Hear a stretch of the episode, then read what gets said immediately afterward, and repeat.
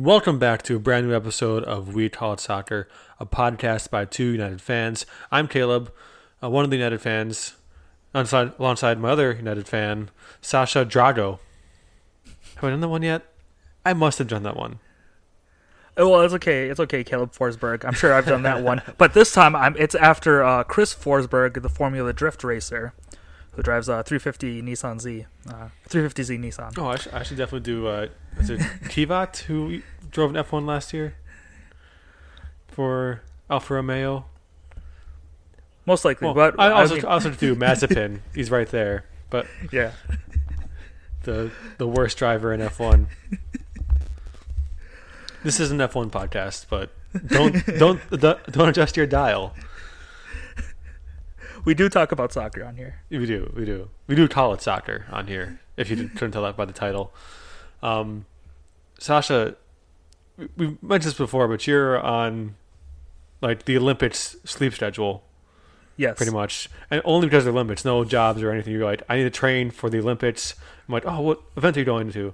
And you're like, watching live. I'm like, oh, okay. So, are you are you mostly watching like the like usual suspects, like gymnastics or swimming, or the, or like some like what's the weirdest sport you've like been watching at like four o'clock in the morning? Uh, the weirdest. Um. Hmm. Probably water polo. That's one that's like I don't think is interesting, but if you sit down, you could actually get interested in. Oh, you, you mean uh, competitive drowning? yeah, Uh, it- it's one. The Olympics have a magical way of making anything that could seem not interesting, interesting. Um, that's you know that's the one of the, one of the beauties of the Olympics, and that's what it helps inspire younger kids to go and do those sports. Uh, so yeah, I have to say it's water polo. Okay. Um, not anywhere close to my favorite. I, I definitely think archery was like the most fun to watch. It- It's like it's so it's so intense. Like you would not think that like, watching archery would be intense, but it is. I mean, I did watch Brave, so that like, that scene is pretty intense. So, how many uh, fair lasses shot through their suitors' arrows? I don't.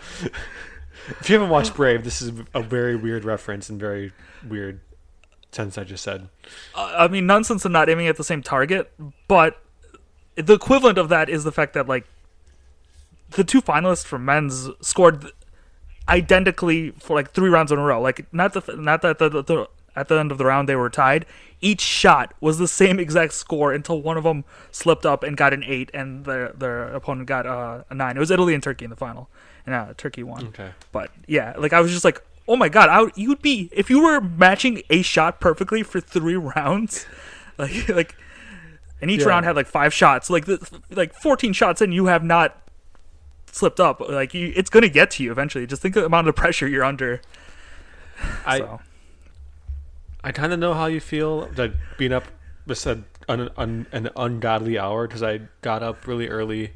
I don't know if I got up really early or just stayed awake for the uh, men's curling championship or gold medal final was U.S. versus Canada at Super Inter curling for the Winter Olympics. And was it Sochi? No, that was uh, Korea. And so I, I think that it started at like one o'clock in the morning or two o'clock in the morning. And I stayed up and watched it and the U.S. won, so I, I think I helped that by staying up and watching it. So I mean, curling is the water polo of Winter Olympics. It's something you would not think is exciting, but it is when you sit down and observe it in the Olympics. if you could add a game to any Olympics, what would it be? I got one. If I if you want me to go first, Go for it's it. axe throwing. It's right there. It's basically archery, but more badass. Mm-hmm. So you can drink while you do it. Uh, when that this one has already been done, but I wanted to see returned as esports, right? because Korea can just be like, yeah, we dominate at everything. But I, I think it's funny because like there's so many people who are accustomed to traditional sports and they're so out of their element when you introduce like I don't know a StarCraft or League of Legends or anything that re- uh, requires a video game. There were old people complaining about skateboarding being a da- uh, Olympic game. That's, you, you want to add esports? now would it be like Overwatch or would it be like we're playing FIFA? Uh, it'd be like Overwatch. Okay. It's it's ironic though that people are arguing about skateboarding because there are they have Tony Hawk who's like ancient now, and they also had a 43 year old woman for the U.S. like competing uh, in, in skating street. So like, Well, I don't know. Well, Tony Hawk didn't compete, which is a shame No. because he would he would have tore it up back in the day. But yeah, st- Yeah. skateboarding was a lot of fun to watch. I think the the part yeah last night was just like oh man, it's like real life Tony Hawk Pro Skater because they're actually you know, landing all these awesome tricks. yeah. Well, I'll tell you what, what isn't an Olympic sport: bar reviews. Although it should be. If if it was, this referee for the Vancouver Minnesota United game would um, get disqualified. I think Yeah. and like banned for life from the Olympics. I'm guessing. Um, let's let's get into it. If you haven't watched this game, uh, two two, uh, Vancouver versus Man, uh, Manchester. Jesus Christ, uh, Minnesota United. Um, played at Real Salt Lake because Vancouver has yet to return to the BC place in Vancouver. Um, for Vancouver, great name, but didn't deserve a starter brace in this game. Ethan Finlay got his first of the year, and Robin Lod scored what should have been the uh, go-ahead and winning goal late for the Loons. Um, Hunou hit the post. I think Reynoso also hit had should have scored a couple, maybe one or two goals. Um, The penalty, second half stoppage time. Uh, loose ball in the box. Ethan's running towards it. Um, Dájome, um, like starts arm wrestling, catches up with Ethan, arm wrestles him, throws his leg over the top of Ethan, trips them both, and they go down. Penalty. Is that an accurate statement, or am I being too much of a homer? No, it's an accurate Okay. statement. Uh, ref sees it from behind and instantly points to the spot. And there's kind of this stunned reaction from Minnesota. So that there was no crowd here, and there were a lot of hot mics catching, picking up things. And I think you hear a Minnesota Minnesota's player say like, "There's no fucking way that's a penalty." Like, is this your first game officiating? I think it's Wil Trapp because the screen wasn't on the person saying it, but you hear it clearly before the PK is taken. Oh, I love Will Um, Yeah, and I think Wil Trapp isn't the guy to bullshit either. Like he's he's a veteran, so he is he's calling it how he sees it. I think he's calling it how it res- like Finlay's in complete disbelief as he's kneeling on the ground there. Yeah, so that VAR call was completely wrong. The ref goes to his ear, doesn't go to the screen, which I think is the biggest issue because from behind I can see where he makes the mistake, right? Because it happens so fast. Yeah. But if you see it from the front, it's very clearly Finlay getting tripped, not the other way around. Like it, it- Finlay getting arm wrestled and then tripped. Yeah, it's, it's either a foul on Dájome or Yeah. it's 50-50, you know, no call, which I would also have been okay with. Um, according to Cal Williams, who is the uh, play-by-play announcer for Minnesota United, um, VAR did tell the ref to um, go to the monitor, but the ref just didn't. I didn't know that was an option. That you can just like ignore the VAR officials. Like you should probably take a look at this. Nah, I'm right. Uh, it was like what his first or second head refing gig in MLS. Um, he was the fourth. He was the fourth official at a at a, I think in Austin Houston at the Austin Houston game a couple nights ago that we'll talk about later. Um, That reveals a lot about that game suddenly. yeah, we're we're not gonna give his name out.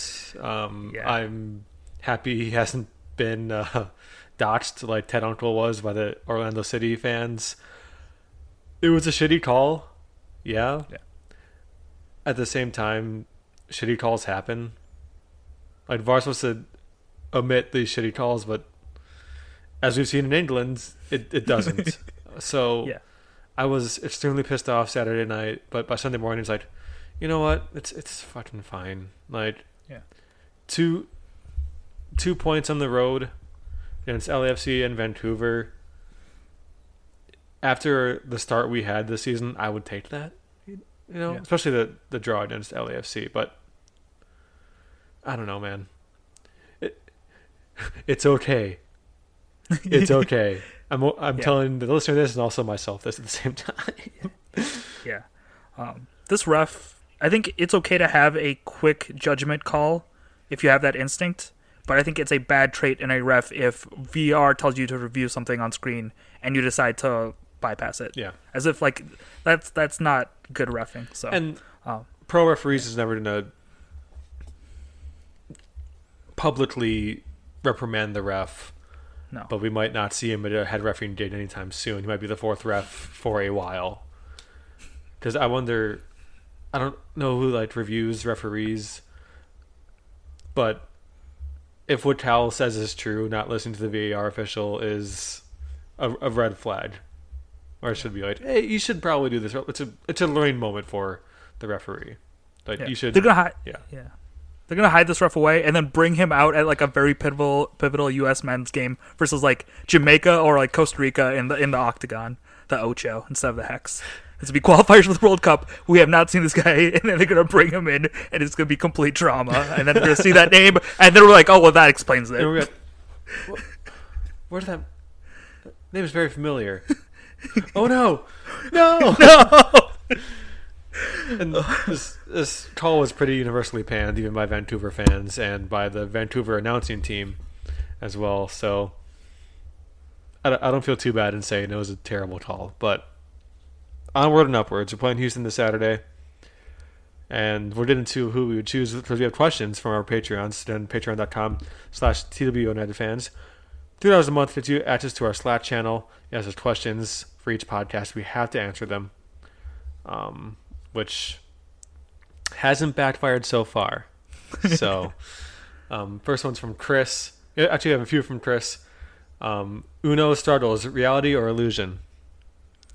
Uh, I'm gonna say the reality, um, but I don't think. I think you have to put it in the context. He's a, pl- a new player who's transferred, and he did he his skill is reflected in his ability to score very early. But you still need time to build chemistry with the team, especially when you have a rotating squad. That on top of having to go to LA and then Salt Lake, and then you're practicing in Minnesota while there is a heat like heat warning and air quality warning prevents you from having time with the team.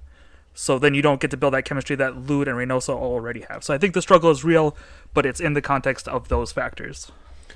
Um, I didn't agree with you at first, but I think your argument makes a lot of sense. Um, he's he scored two goals early on in his tenure here. Uh, let's not forget how Lod started his tenure here. uh, scored one goal. Uh, that was in the U.S. Open Cup final, all 2019, and then last year he came on, and now he's our leading scorer. So I think Hunou is one of those signings where it's gonna take a little time, but he's, I think he's better than Lod because he's already scored twice. Um, he hit the post, unluckily, against Vancouver, but he was in the right position, put a good head on the ball, just didn't get his angles right. I mean, the, the goalie was completely rooted to the spot, so I think he'll he'll gain that chemistry quicker than Lod did because our attackers are are better than the, than when Lod got here. Uh, kind of brings you to our next us to our next question, also from Chris. What right now is Minnesota United's best attacking band of four? This is a hard I know because there's so many options. it, it is. I think what's weird to say about this is that the Niko Hansen, Lod, Finlay dilemma, Yeah, right? right. They all can play. Niko Hansen can play on the left. Um, you also have the question of like, where do you want to put Dotson? Do you want him put more centralized, where he's, I think he's good, or do you want him put him back by? Because when you put him centralized, then you put your Corey Hayes behind him as well, which I think is a great combo. So it's it's such a hard question to ask. I will say that I like Lod on the right, Reynoso in the center. Mm-hmm. You can put Hansen on left, and then who now up front. That was the that was the the four that we put up against Portland in Portland. I liked it, but there's so many different combinations you can have. Yeah, I, I think we looked at the front four. You you want either Lod or Hunou at, at that starter spot, Yeah, and you can either start Lod on the right and move him to the center if it's not working out with Hunou, um, or and I think Ethan is still best served as a late sub, as a substitution second half with his speed and pace. He can burn tired defenders. Nito's kind of like that too, honestly. We Yeah. have two really good wingers who can just punish defenses that are already sweating their asses off. Um, Mhm. Franco's pretty good on the left hand side. He's kind of fallen off. Uh, we found out recently he has he's been starting with a little bit of an injury. Um, I don't think he'll play. He's ready to play net this uh, Saturday, Maybe not Saturday, but when he's on, he's pretty good with his passing and his even his, his scoring. Yeah, him, Reynoso, and Chase have so much good chemistry making triangles on the left side. It's such a treat to watch. And that's important too to to uh, play with Chase on the left hand side. We we saw it with um, our early um, lineups without Franco that Chase was a little exposed. Um, but Reynoso definitely definitely has to be in the middle. Um, the right wing, I would probably go Lod, Hunou up top, and then if he's healthy, uh, Fragapane. If he's not, uh, Niko. Just as I think that signing is extremely underrated. That Niko Hansen signing. He gets out very wide and he's so good at receiving the ball. Like he gets out in these open positions that you're like, oh, that that'll be a hard place to receive the ball to, and then quickly go for a sprint, and he does it consistently. So yeah, And- he is underrated. and he Yeah. hustles. He Yeah. never like jogs back. Like we, there's a video. I don't know if you saw this. Um, someone posted a video of it was Inter Miami and it was Gonzalo Hi- Higuain walking on an attack from their own half in the 23rd minute. Just walking, and then suddenly they're they had the ball wide, trying to cross into the to, to the into the box. No one's there because Gonzalo Higuain was just walking. it's Toronto and Inter Miami like outdoing each other for that like wooden spoon award this this season. we have some signing news for the Loons. Uh, Loons signed Honduran youth international Joe Rosales. Um, he played in the Olympic qualifiers for Honduras. They ended up qualifying for whatever reason. He wasn't included in the Olympic roster. Um, with his club in Panama, he did. He does have a few games under his belt in the CONCACAF Champions League. Um, I think he has two goals, three assists. Central midfielder in all appearances for his club in Panama. Um, does he play? I'm so worried that this is going to be another international signing that is overlooked. Uh, well, I'm having brain fart over Flopsy Mopsy hair hair boy, but I feel like he's good. you know who I'm talking Uh, about. his, his, his full name is uh, Thomas Flopsy Mopsy Chacon. So Thank you, thank you. Yeah, I feel like he might. I don't want him to be another Chacon. also that's now, now our new uh, the title. The title of this episode is Flopsy Mopsy. I hope you know that. I, I love it when we discover the title. uh, Uh, Yeah. I should say he's on loan for 18 months. Now, it gives the the Loons plenty of time to evaluate him, see if he's ready to make the step to MLS, if he's ready to join this team. That probably means Jan is gone after this season. I believe there's a team option for Jan, but you you you activate that team option and you shop him. Try to try to get some assets back, either from MLS or abroad. Because right now he he's been forced out by Hassani Dotson, and he's older than Hassani Dotson. He's this around the same age as Wil Trapp, but they play different styles. So you want to keep Wil Trapp in there, but you also want to like have someone young and upcoming behind Hassani and Will. And that's not that's not Jan. That's hopefully uh, Rosales. yeah. Um, I don't know how how, t- how tall Joe Rosales is because if you if you line up I'm Hayes, I'm- Alonso, Trapp, you know, and Dotson, oh, pretty sure. then you're gonna have Grey Goose over here like over a foot taller than all of them. Yeah. You need the balance of a, of a tall guy in center midfield, I think. Yeah, yeah. Right now it's a crowded midfield, but I think it's, I think it's, it's, it's, it signifies that Jan, his days are numbered here in in Minnesota, and hopefully they can capitalize on his, his value. Um, some more news: Emmanuel Reynoso made to the MLS All Star team. Um, another question from Chris: How mad are we that Dotson was ignored for MLS All Star? And why is that not that mad? Because he doesn't risk meaningless injury. I mean, he answered his own question. I agree with it. A hundred hundred percent. 100%, Yeah, yeah. like yeah. And he- Dotson's been putting so many miles. you look like MLS All Star games are are are weird because they don't play. It's not like normal U.S. All Star games where it's like East versus West or American League versus National League. It's MLS All Stars versus a European team. And there are plenty of players on every team that are well deserving of an All Star, but there's just not that many spots. Even from Minnesota, you could argue before he was injured, Michael Boxall probably deserved a spot in the MLS All Star team. You, mm-hmm. could, you could argue that Dotson also. You'd argue Lod also. But Yeah. there's what 23 spots and more teams than that. So we got one, and that's enough. And Reynoso definitely deserves it because he's definitely turned it on since he came back from that calf injury. We spent nearly 20 minutes on intro and Miss United. We have so, so much stuff to talk about. Let's move on quickly to Yeah. some MLS transfers. The transfer window closed yesterday. Um, roster freezes, all that. Oh shoot! I just remembered. It was announced yesterday that Ike Opara has been bought out by Minnesota United. Um, according to Andy Greder of the Pioneer Press, uh, this happened in the offseason, but they announced it for the roster freeze yesterday. Unfortunately, his career was derailed by a concussion, and that's now the second player that, that that's that hap- that's happened to in Minnesota uh, after Sam Cronin. Hopefully, he can get healthy again, but if not, he's such a sharp mind that either in a front office, in a backroom staff, or on camera, he would be invaluable. And he he cha- he changed this team. His locker room presence changed this team from a basement dwelling shitty defending team to playoff slash Western Conference final Western Conference final potential. I think it would be great if Ike Opara covered the team in a media position. He has so many relationships with people in the league. That insight is invaluable.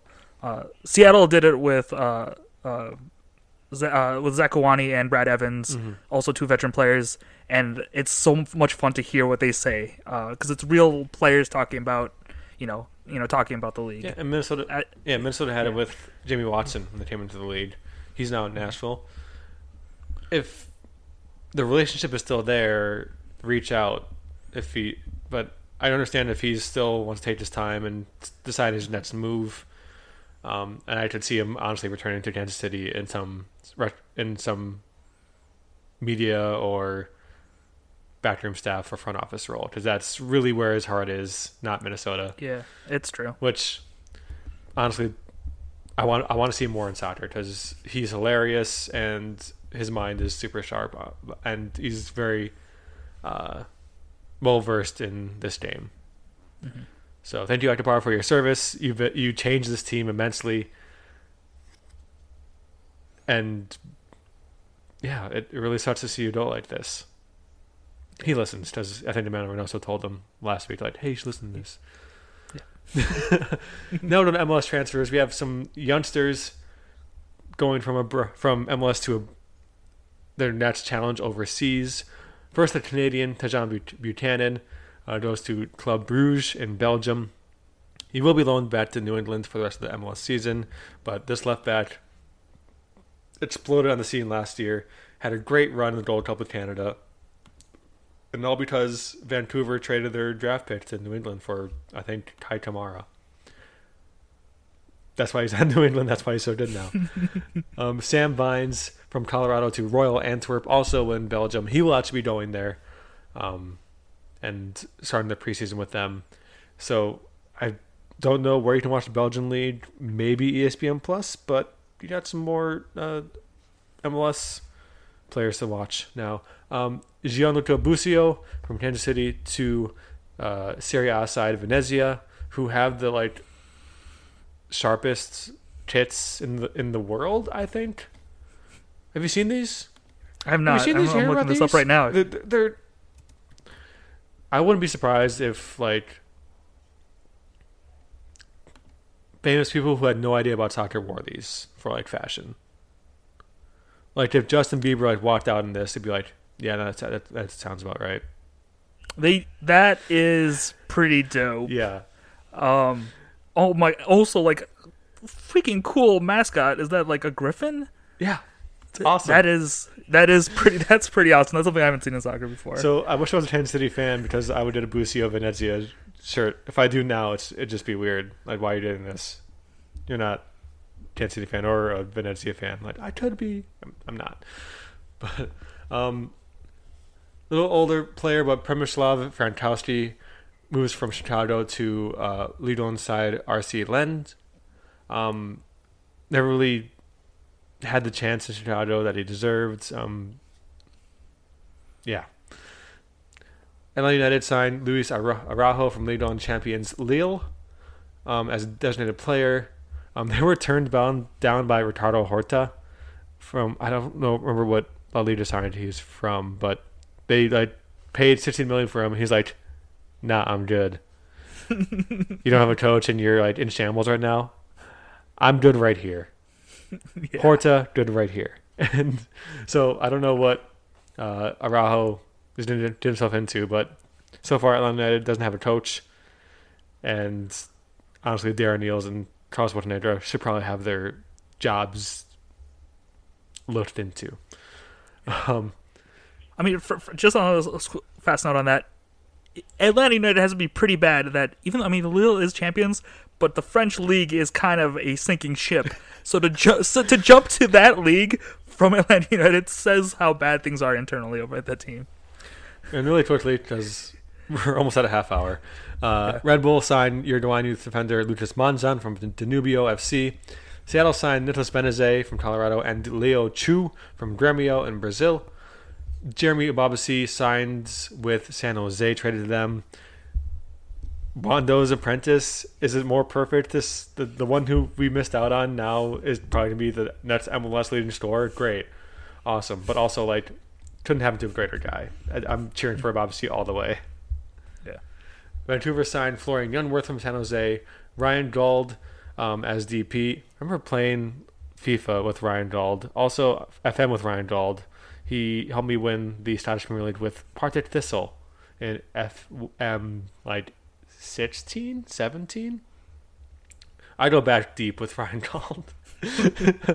um, Ecuadorian Youth International Pedro Vite also moves to Vancouver, and Houston sign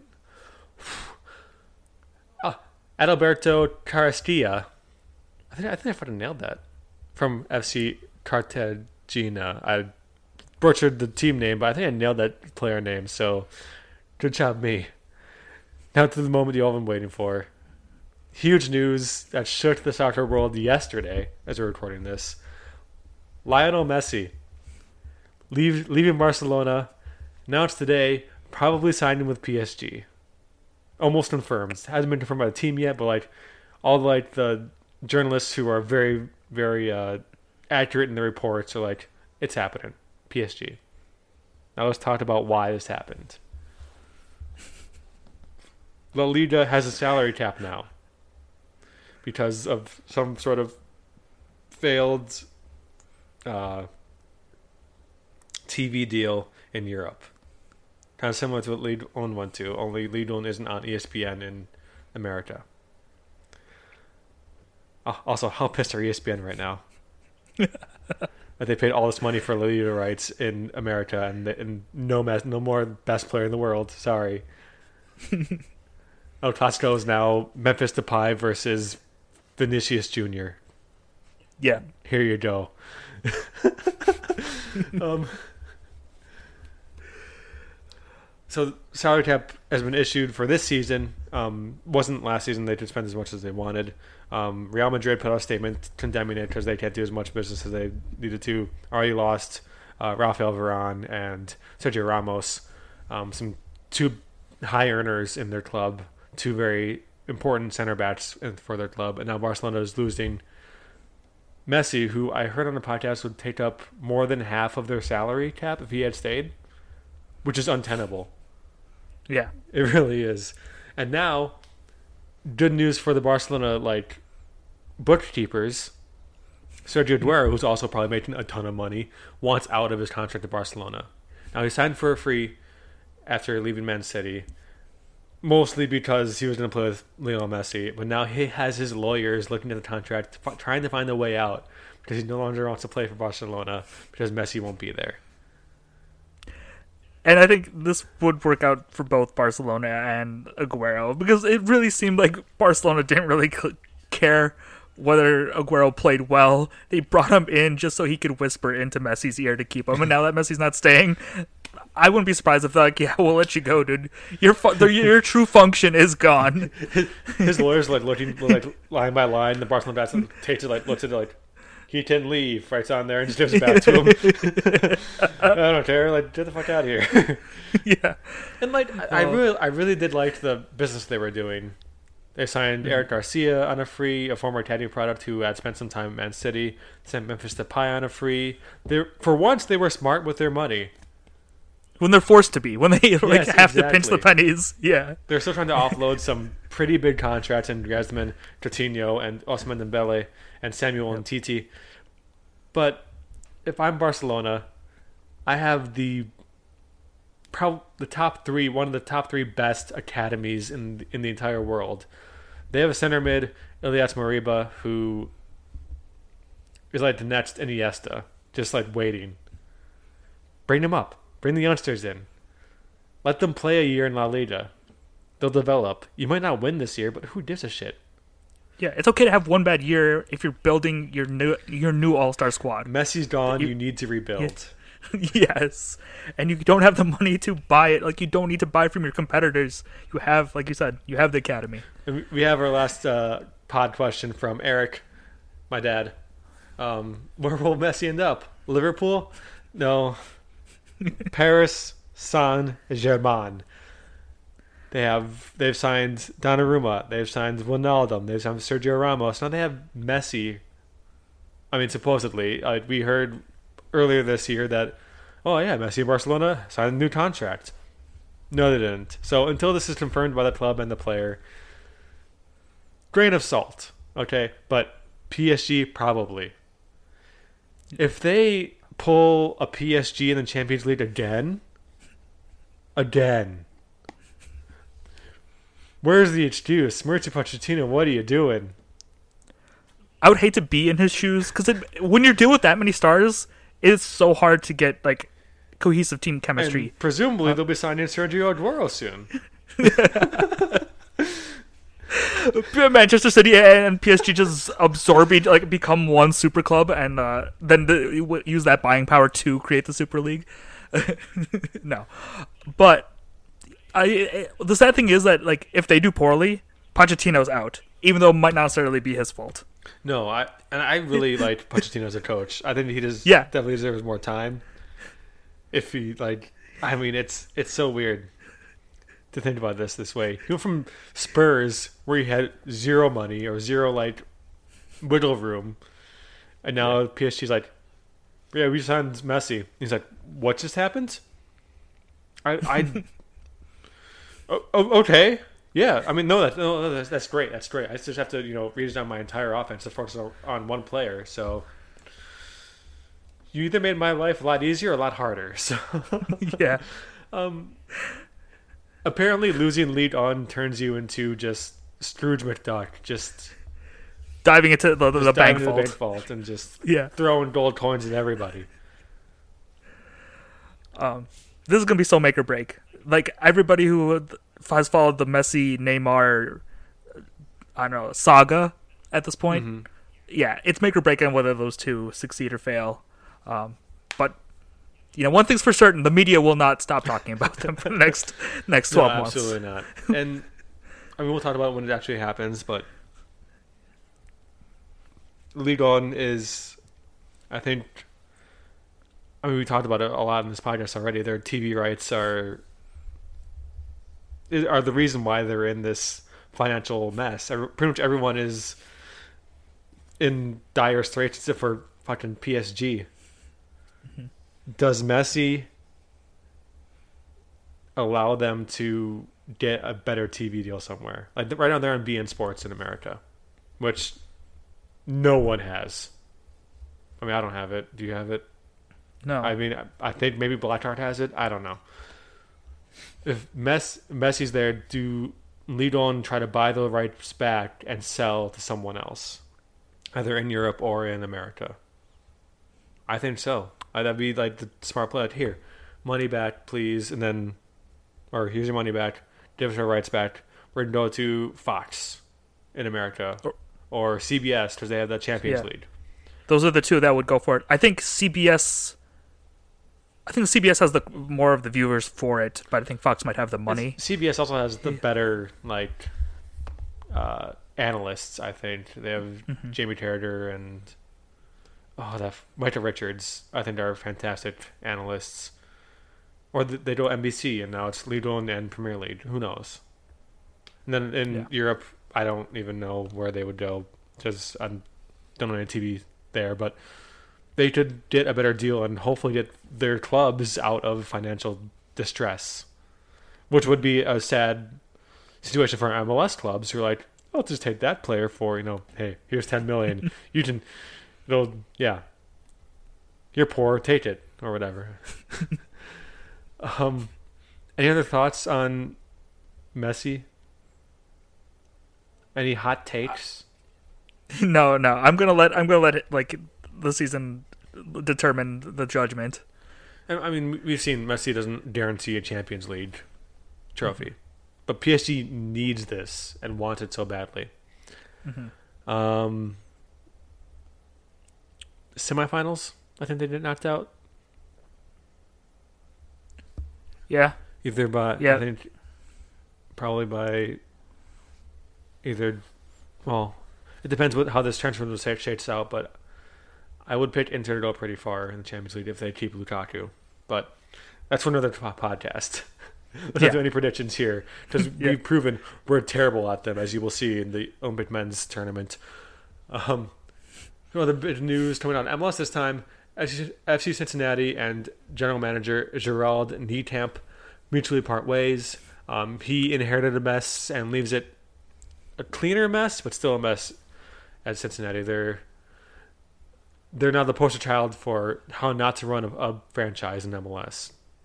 yeah. Um, we always use a, a dumpster fire or some type of fire to talk about this club. Um, he was the first one that considered maybe not using uh, something inflammable to try to deal with the team. You could say. Yeah. He he uh, on to his uh, Dutch connections. Um, now Jaap is there. Their old coach, whose name I'm is I'm predicting, got like released because he used racial language. Um, but the a lot of Dutch players he signed, like Siem De Jong and um, who's the striker there that they signed from Brighton. Oh shoot, he hasn't scored for them at all, but um, just a lot of a lot of his signings didn't hit. Like Tim DeYoung isn't there anymore. Uh, you argue that Brenner is not doing as well as he should be because they paid 13 million for him. But at least they're not, they're not Inter Miami, so yeah, you know, that going for them. And then just some quick news here: Sydney Leroux announced a separation from Dom Dwyer. Um, in People Magazine that you sent me. So this is the first time we sourced people, I think, in this podcast. But It, it was do- done covered by several others, including she changed her name on uh, Instagram and she put out a message personally asking for privacy right now. So Yeah. I don't want to speculate on that announcement. uh, we hope peace and amicability in their relationship going forward. And now to MLS scores, and you might be wondering, Caleb, Sasha, holy shit, you're 40 minutes into this episode. You're going to cover all of the MLS games from the past week? No. Hell no. Hell no. We're going to cover all the games where there was a winner. Luckily for us, there were four. So, thank the soccer gods in that one. Um, Yeah. First up, DC 4, Crew 2. Sasha, take it away, please. Yeah, uh, we got two braces from DC here by Ola Kamara and Yordy Reyna. Um, this was a example of what that crew is, is, is lacking without uh, some of their bigger players. Um, Kevin Molino, familiar name, did score his first goal of the season. He's finally recovering from injury. Uh, Lucas Zelarayán, who's their uh, crew's leading goal scorer, also scored a goal, but those two goals were enough to, to deal with the four that DC scored. I, I saw the, I think, Crew tweet out Hot Boy. I was like, aw, he, so, he scored. I'm so happy for him. Yeah. Yeah. Also, Maracas. also Oh. pro tip, never. I I would try to find gifts for each player. don't search hot boy and diffs for on Twitter. you won't find what you're looking for. You'll just be confused and like, wait, no, that's not what I wanted. Where's Kevin? Kevin, where are you? Uh, Philadelphia three, Toronto nil. Um, Philly scored three in the first half. Lessness, Gazdag, which is a fucking fantastic name. I don't know what his first name is. I don't care what it is. I'm calling him Gazdad. G A Z D A G. Yep. Hell yeah. And uh, Sergio Santos all scored before the 40th minute. Uh, Toronto only had one shot on goal in this game. Yeah. Uh, I remember watching watching this game, and there was a play where there was a pass straight up the midfield, going past six Toronto players who are must be at the water cooler ha- water cooler having a meeting, being like, "Oh, the ball's in our half. Should we have a meeting about that at two? Oh, Michael Bradley, could you CC me on that email?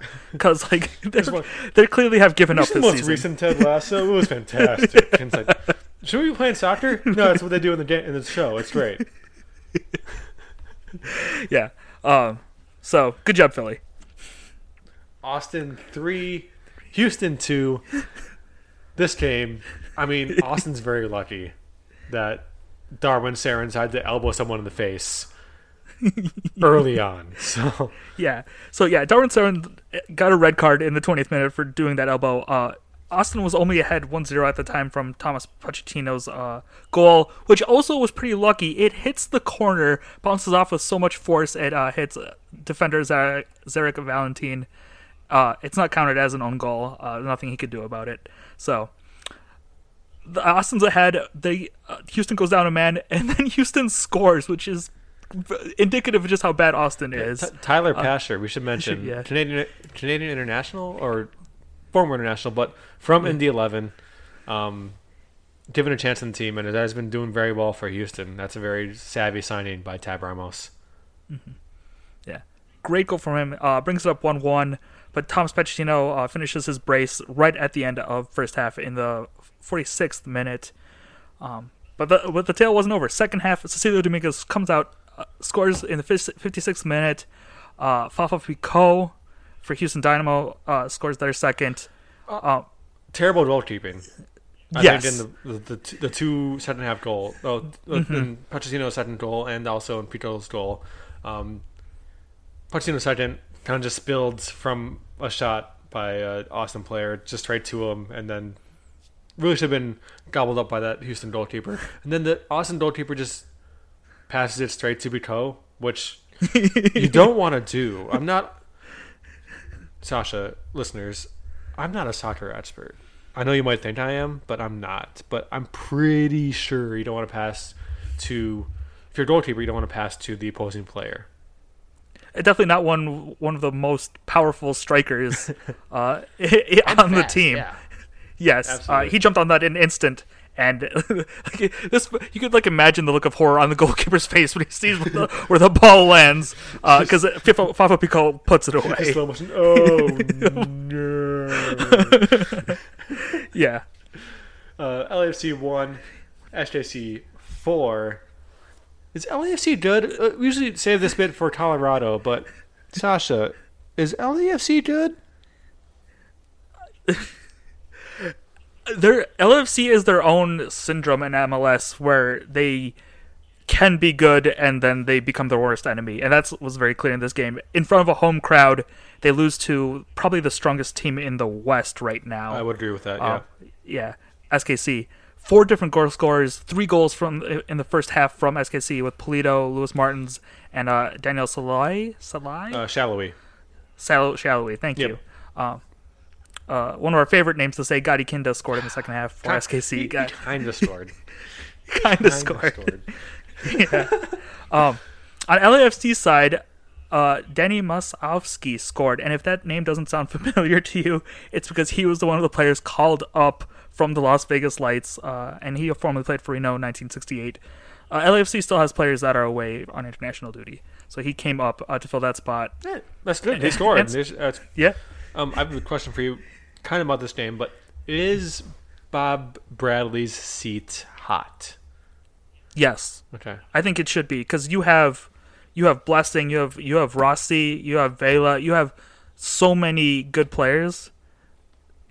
Blowouts like this shouldn't happen.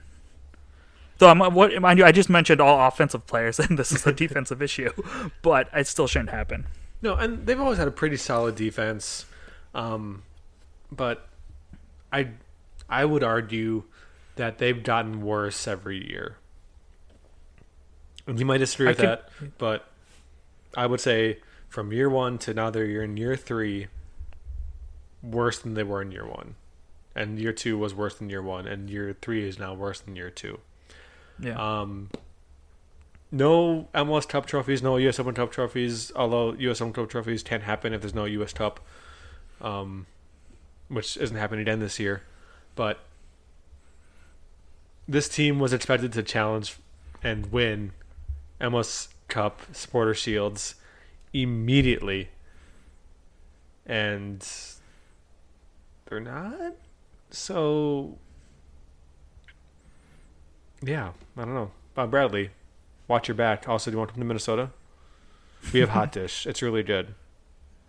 Try the Lutefisk. You'll like it. You'll like it. It's fine. Uh, Gold Cup final. U.S. men's national team won. Mexico nil. And oh, that sweet music to my ears. That Yes. roar of the crowd when Miles Robinson scored in the 117th minute. I mean, I don't care if he plays for Atlanta United. He had a U.S. crest on his chest, so he's my man. Also, Yes. I should mention his name is Miles Robin Daddy now. so, Yeah. yeah. Uh, shout out on the assist from Kellyn Acosta. I think he had a great tournament the whole time. Oh. He he reminds me of a um, oh why am I having a, a blank on this former U.S. men's defender who played for Houston Dynamo, who we uh, we talked would never retire. He reminds me of that player. I'm having a brain fart. Isn't that Dynamo player But- never retired. DaMarcus Be- Beasley. Beasley, yes, Yeah. thank you. He reminds me of Beasley so much uh, in his like his relentlessness and his skill on the ball. Like uh, he's so aggressive when he's running, but he's so calm when he has possession. So yeah, shout out to Kellyn Acosta. I would agree with that. Fantastic. One of the only players to start both this final and the Nations Cup final, um, which the U.S. also won. Um, with these two final wins over Mexico, what does that mean for the U.S. men's national team going forward, going to the World Cup qualifiers? I think it is the stepping stone that we build our qualifiers out of.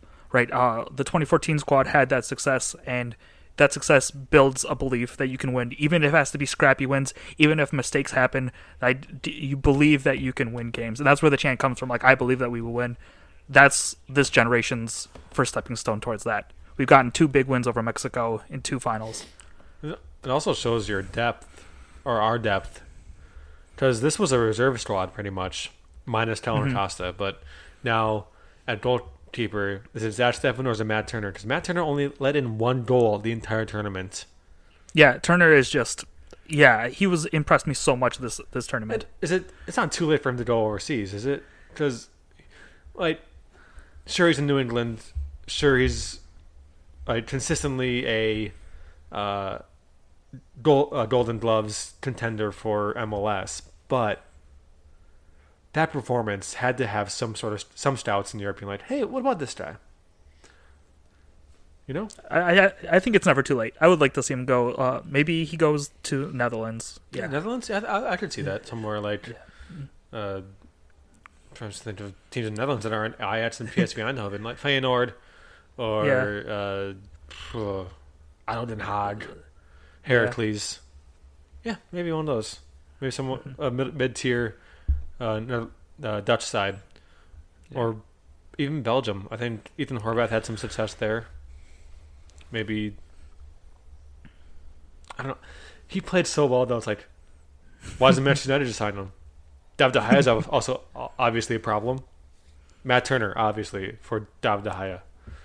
Mm-hmm. Easy trade. I think they just swap players and like. I mean, New England would be taking quite a hit there in goal, if I'm honest. I also I don't think they can afford the you know 350 million a week for a player who doesn't perform. Right. But then, like even this tournament, this the the center backs were fantastic as well. 'Cause, again, only one goal conceded all tournament. James Sands, who plays for New York City. He's young. He was a fantastic back there. Miles Robinson. He deserves a shout somewhere in a better league, and I know we're supposed to be an MLS slash Minnesota United podcast, but I want to see these U.S. guys just take over the world. Yeah, I think that kid needs to fast track Austria to Bundesliga. Like, like, Yeah, get Jesse Marsch on the phone. Like, hey, yeah, send him to Salzburg. I'll get him in two years. Like, exactly. Come on, man. Or even, I mean, we have we've seen kind of exodus of players to Italy in the past couple of years. Um, most recently Gianluca Bu- Busio. Is there no one else they'd want to sign in Italy? Like, Wes Martini's not there. Tanner Tessmann's also at Venezia. These, I, I don't know, man. I'm Yeah. surprised more players haven't left yet. When they, I mean, uh, the transfer window isn't closed overseas, so they still can. But like James Sands and uh, Miles Robinson, Shaq Moore on the right was fantastic. Matthew Hoppe is currently set to play in the uh, set in Bundesliga for Schalke, but really impressed me as well uh, for the the US, US this uh, tournament. But then you also have like this was without McKennie, without Pulisic, without Sargent, without Cannon, without uh, Brooks. Yeah, Like we have depth. there's depth now. When was the last time we Mm-hmm. were like? When was the last time we had that in the U.S. setup? 2014. yeah, Yeah, it's it's exciting, but the the, the next challenge is is the hex, is the octagon, whatever it is now. Mm-hmm. Um, but honestly, all faith in uh, I forgot his name, uh, Greg Berhalter, Triple Yeah. G himself. hmm I think it's it's he he knows what he's doing. He's finally his his style of play he wanted to play is finally implemented and finally working well. I mean, two wins over, in finals over Mexico in a year is unheard of. It's, it's never happened before. Um, let's move on because we're almost at an hour yeah. to I'm the Olymp- quickly, Olympics. yeah. I want to quickly cover the Olympics. I need to take a quick break though. Okay. Give me a sec. Yeah, we'll pause. And we're back. Sasha, Olympics. Yeah, so as uh, we're recording this, the women's Olympic tournament is over. Uh, Canada has secured the gold, Sweden the silver, and U.S. take the bronze. And I'm going to quickly go over how we got there. Uh, Canada and Sweden went 1 1 in the final of the Gold Cup match. Uh, Canada won 3 2 on penalty kicks. I'm here more to focus on the U.S. women. Uh, last match we hadn't covered was versus Netherlands. We got 2 2 draw, and we advanced on 4 2 on the penalty shootout. Uh, player of the match was Alyssa Naeher here in goal. She came up big so many times. Um, Sam Mewis also came online, uh, as as did Lynn Williams, who scored a goal and got an assist on Sam Mewis's goal. Uh, this was the like the hurdle match we needed to get over, and I had doubts about.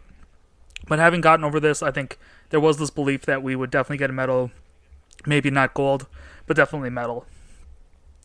Uh, we went into the semifinals against Canada.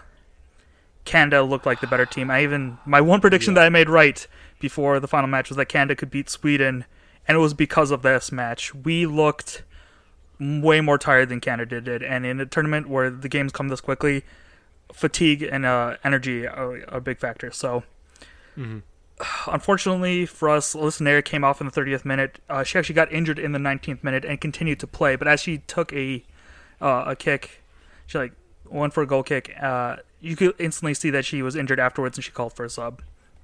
So Adrianna Franch got to play the rest of the tournament. I like Franch. I'm a big advocate of her. I'll go in uh, about how well she played later. She got tested really quickly though in second half. She had to, uh, you know, face a PK in the 72nd minute. Uh, this was caused by defender and youngster Tierna Davidson, who committed a foul on Rose Diane in the box. A little controversial, but it was a clear foul.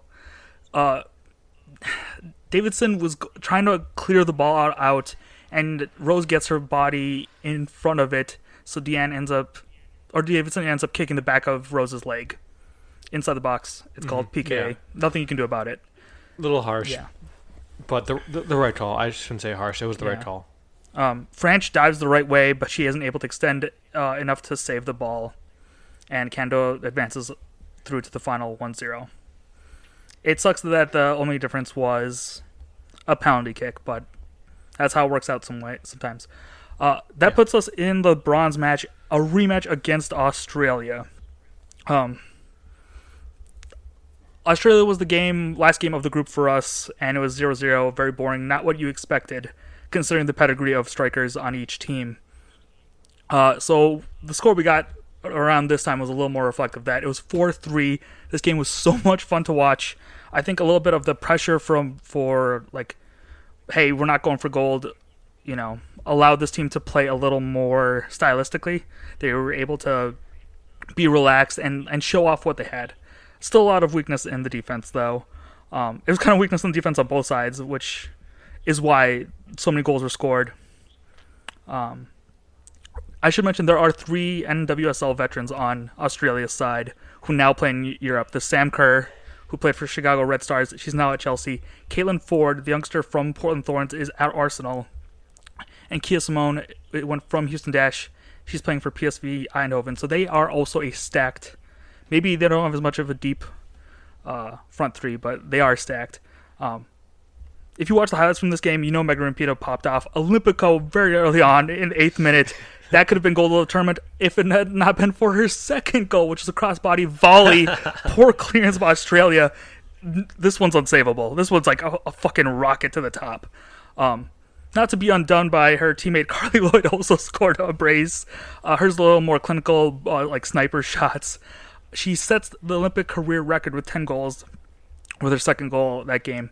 Um, Australia go- uh, Australia's goals came from Sam Kerr, assisted by Foord, then Foord, and lastly, midfielder Gielnik in the 90th minute. Absolute rocket. She outruns Julie Ertz, who is like completely gassed at this point, and from center field just shoots it down at Franch. Franch like can't doesn't see it coming. Um, fun note: Gielnik is a former Liverpool player from like old old days, like 2012. Back when they were good, probably, because they're not good anymore. No. Um, um, so you have some thoughts about this U.S. Women's National Team. How do you think what, what what went wrong? What are your overall impressions of the tournament for the USWM? Yeah, I think uh, The US there- yeah, there's no doubt that we're still the best in the world because we kind of went out and played poorly and still got bronze. Like that's my overall impression. Uh, I feel like the players were in two different camps. I think there were players who showed up and were ready to play, and I think there was a camp of people who were very unprepared, and that whole group, both those groups, got affected by tiredness and a lot of out of sync issues. I wouldn't be surprised if a story breaks later, revealing some more insight into that. Um, I'm not gonna speculate about it right now.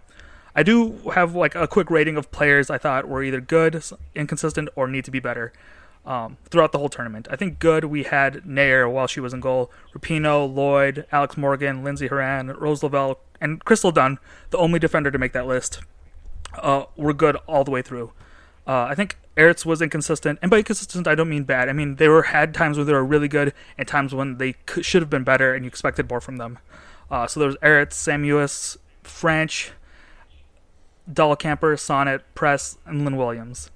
Franch could have been in the lowest category, needs to be done better, but the circumstances of how she got put into the game and then instantly had to go and f- face the PK was was a shame. a little Yeah, harsh. Yeah. yeah. Uh, the last group, I put the rest of the defense in the needs to be better. Sauerbrunn, Davidson, O'Hara, Tobin Heath. You could make an argument for O'Hara to be in the inconsistent because she did have some times good plays, but I really expected more from her.